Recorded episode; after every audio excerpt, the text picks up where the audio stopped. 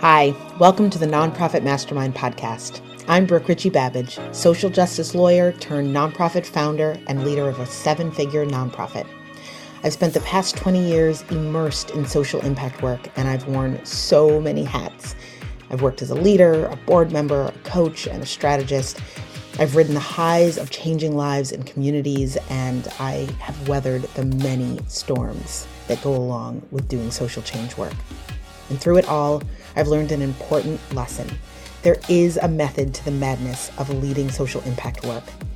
I created the Nonprofit Mastermind to share that method, to pull back the curtain on the actual strategies and mindset behind launching, growing, and leading a high impact nonprofit. Ultimately, we do this work to make the world a more beautiful, equitable, and just place, and I want to help you do that. If you're a passionate, committed leader who's looking to build and lead an institution that has real and lasting impact, you're in the right place. Let's get started. In today's episode, I am getting laser focused on something that I really love thinking and talking about. And it's definitely not everybody's jam, but I am hoping um, to make it a little more exciting for folks today, I'm going to be talking about how to create the kind of systems that help you claw back your time. I've been talking with so many people really all year, but definitely as we head into the summer about time, about wanting more time to think and plan and do the kind of work with your organization that is really tied to why you started the organization or started to lead the organization or went to the organization. Um, so time is really on people's minds. And a secret obsession of mine has always been about how to create and best leverage systems and strategies to make work more efficient. What tools can I use to simplify my work, how can I move things off my plate to free up my time for bigger picture thinking and planning? I absolutely love talking about this. Um, it's it's I was one of those kids who like loved going to the office supply store so that I could buy Trapper Keepers. For those of you who are old enough to remember Trapper Keepers, I don't even know if they still have them anymore. Um, but I loved to go and buy the folders that went inside to color code my homework. So systems are my thing.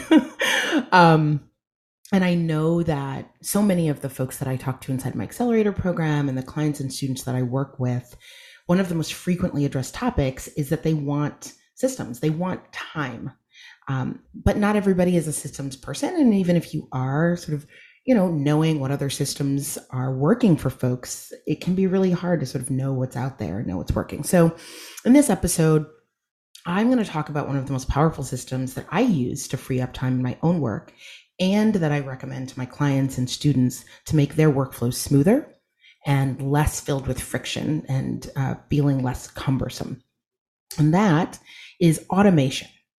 I know that sounds sort of technical and wonky, but I'm going to walk through what I mean and then I'm going to give some concrete examples. So, what I'm talking about here is making workflows smoother. And when I say workflow, what I mean is literally everything that happens in a process for accomplishing a task from start to finish. Every step in that process is part of what you call a workflow.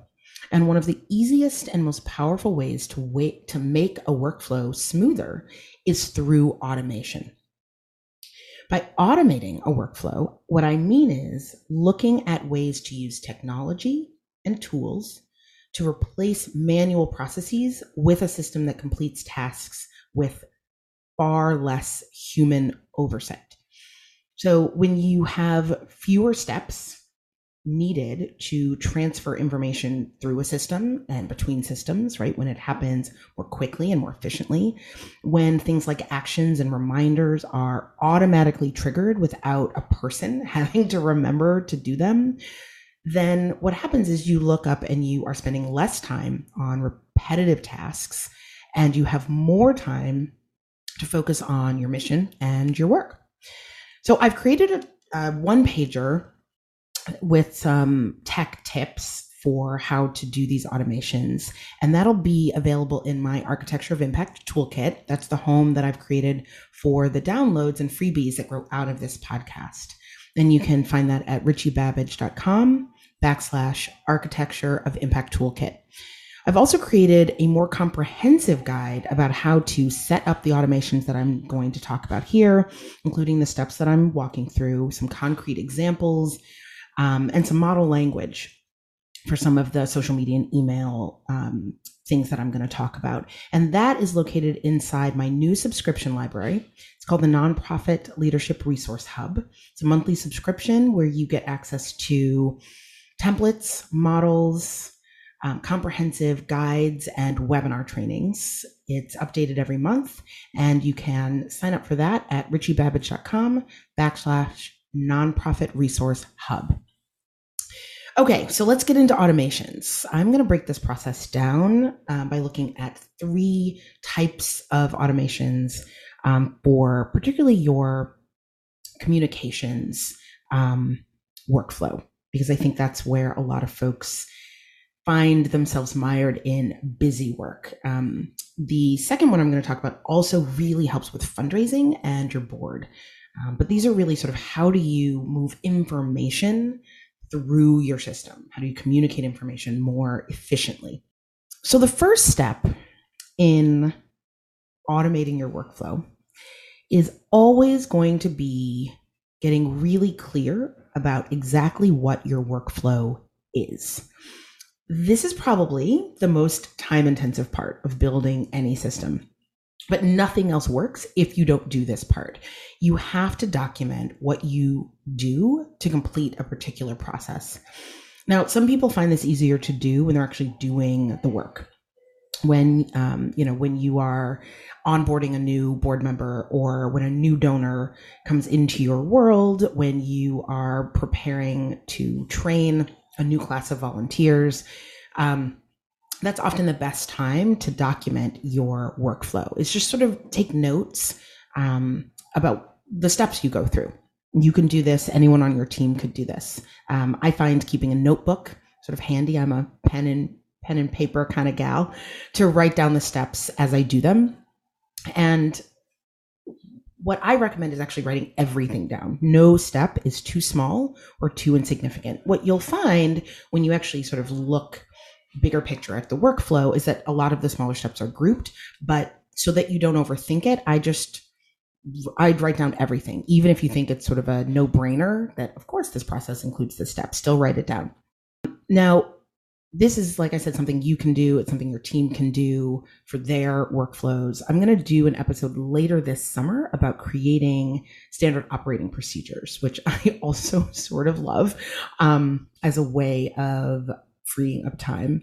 And not coincidentally, this is the first step in that process as well. Um, so I'm not going to do my sort of rant about how critical mapping your workflows is. I'm going to do that when we talk more about um, creating sort of standardized workflows. But I do just want to say that being really clear about a steps about a, about the steps in your process is really, really important if you're going to automate that process. Um, because the point is to look at the workflow once you have it mapped and then get really specific about places in that process that can be made more efficient. Is there something, is there a tool, is there technology that can be used to replace me having to do a certain step, that can eliminate certain steps, that can combine certain steps? Within a system, right? That's the power of the automation. So being really clear about what the workflow is is super important. So that's where you start. That's the first step is get really clear about your workflow, identify where you want to automate. And I'm going to recommend thinking about three specific types of automation just because I think these are fairly easy to implement and also really high leverage, very, very powerful in terms of the time that you get back when you set these particular automations up. I'm going to start with the easiest one, and that's automating social media. I cannot tell you how many frustrated people I talk to about having staff, sometimes even themselves, maybe interns, waste time. That's, uh, you can't see it, but I'm using air quotes, waste time on social media posts that don't seem to be accomplishing anything, right? Everybody feels like we need to be present on Facebook or Instagram or LinkedIn or Twitter, um, sort of whatever the platform is that is where your audience is, your believers and your your people are. Um, it is important to be present on those platforms, but in an actual meaningful way. I completely agree that posting for the sake of being present and that alone is annoying and it is a waste of time. What I will argue or suggest is that by automating the process, you can actually be more strategic about your social media and you can align your social media engagement with your other strategic communications so that it is not posting for the sake of posting. It is actually using social media as the powerful cultivation tool that it, it really should be and is in the social sector. So in my trainings, I talk about cultivation as the process of helping people in your ecosystem know, understand, like, and trust your organization, right? You want, as part of the cultivation process, to get in front of people, help them know about your work, and really understand what you do. You want to help them develop an affinity for what you do so that when they hear about your work, they see your issue, they see your mission, they raise their hand and say, Yeah, I believe in that too, right? That moves me, right? They like it and care about it. And you want to build their trust. Um, you want them to believe that by investing in you through their time and or donation, that you'll do what you say you're going to do, that you're going to have a true impact, right? Know, understand, like, and trust. So effective strategic social media helps you do this. And I have other trainings where I sort of go deeper into using social media to build an ambassador crew um, and to build, um, to help you with your fundraising, cultivation, relationship building. What I will say here is um, please trust that what I'm saying is right. Um, and I'm going to tell you how to automate it so that you can actually use social media more effectively. Okay. So the first thing is to, um, if you're going to automate your social media, is to identify three or four core categories, right, sort of pillar categories that your organization will regularly talk about in social media. These can be things like stories about the people or communities um, in your program. These can be posts about context or news about your issue more broadly, sort of education. These can be impact data from your evaluation, behind the scenes about sort of what's going on in your organization, hires and new board members, et cetera, right? It, there's no right answer, but by having these sort of pillar categories and naming them up front, it helps your organization stay and whoever's posting stay clear about messaging. It helps you be consistent in how you're showing up and people start to understand what are the conversations that we are having with this organization. And it makes it easier to know what to post, right? So you're not, whoever's posting isn't sitting down every day or every week to be like, okay, we got to get something out about this report. Um, and oh, right, we didn't post yesterday. So we need to um, find a really great picture of one of the kids that we worked with, right? That's exhausting and inefficient. In addition to thinking about these pillars, also think about other media that you're sending out email updates that are already going out, blog posts, maybe um, if you blog, if you have a podcast, um, what's the other content you're producing? And use your social media to reflect that same information and messaging. So if you are thinking in advance about what's going out, then you're going to know, oh, we have these blog posts scheduled for next week. I can actually just have one social media post a day that basically reflects what's in the blog post or what's in the email update. And finally, as part of identifying sort of what the, the topics and content of your social media can be, which is the first thing you want to do when you're automating, is to look at your fundraising, marketing, and program calendars and identify upcoming events, campaigns, graduations, um, releases, big news like report releases, etc. So all of these things, these content pillars, the other media and content you're producing, and your sort of calendared events are the topics and content for your social media. So once you have those topics and content, the second step is to pre write your captions and identify the images for posts that lift up these events, topics, and content. And I recommend batching. It's a really, really powerful, so simple um, process that supports effective automation. Right? We lose a lot of time um, moving between tasks. And so, in a particular day, if you are moving from one type of thinking to posting for social media to sending emails to meetings, there's friction there. And actually, your efficiency decreases each time you switch tasks.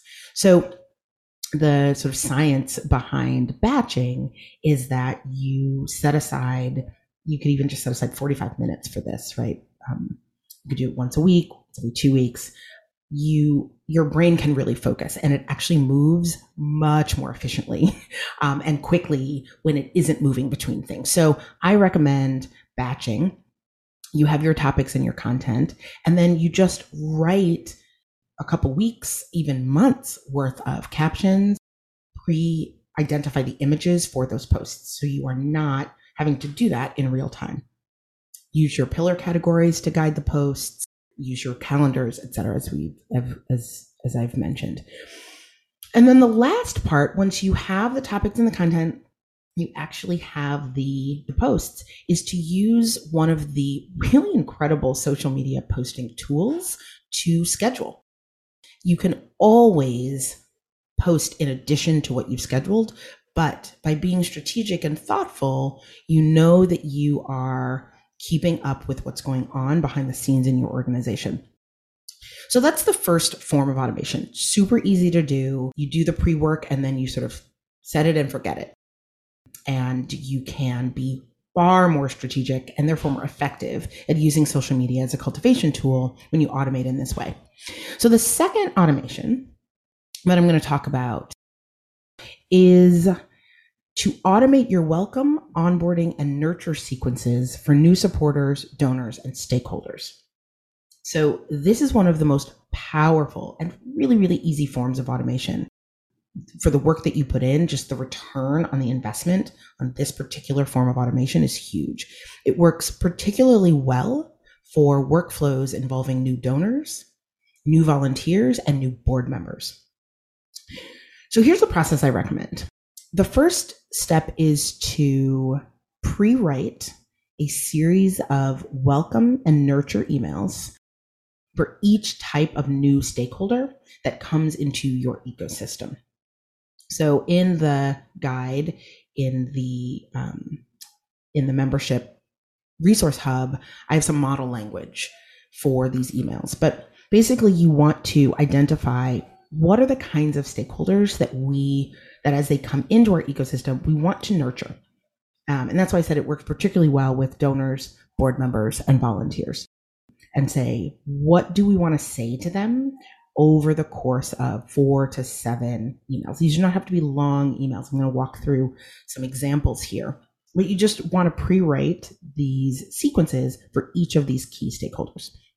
So, for example, once a new volunteer, let's see, is um, let's say is accepted or a, teaching artist say um, is accepted into your program um, or hired you can send a series of next step emails to sign them up for an orientation meeting using an online scheduling tool like calendly to share information that you want them to read before their training to get them excited by sharing videos um, and examples of impact to introduce them to one another and to automatically send reminders about forms they need to fill out, etc. Right? You can automate all of that. If it's the same process that you use to onboard and orient new volunteers or teaching artists every semester, every quarter, etc., draft the three to four emails that are going to go to them and you're set, right? You don't have to have your program director, program associate, or whoever um, holds that workflow do this each time. right? Um, when a new board member joins the board, in addition to the orientation and onboarding meetings with the new board member, you can share a sequence of emails that includes past information, um, behind the scenes videos and information about the organization that connects them to upcoming events, right? You can automate this sequence of onboarding and orientation communication that mirrors what's happening in the meetings and goes deeper, right? So that not all of the pressure for really bringing your board members into your culture is just through meetings, right? You can have this process going on behind the scenes at the same time. This works for donations. As you get new donations, um, segment each of your donor by level or type, however you have them segmented, and then send them a sequence of emails that cultivates them um, and ask questions to learn more about them and includes calls to action. Right? You can send these four to seven emails, each one bringing them sort of deeper and deeper into knowing, understanding, liking, and trusting your organization. Now, to set this up, it's super simple. So you pre draft um, the emails, and then inside of your email provider, um, a lot of folks use MailChimp. Uh, ConvertKit is another really great tool for this. You would want to set up specific tags inside your email provider for each of the stakeholders that you are automating a system for. So it might be teaching artist or, you know, student volunteer, board member, mid-level donor, monthly donor, whatever the tags are.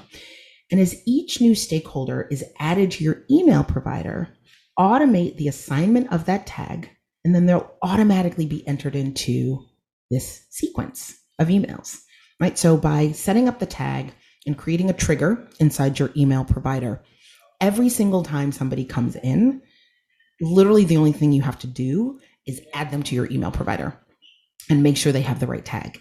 And the next four to eight communications with them is taken care of. And you know that they're being nurtured and held and moved through a process of cultivation without having to really think about it. Which then leads to the third type of automation that I want to recommend. And this is sort of taking your automation to the next level.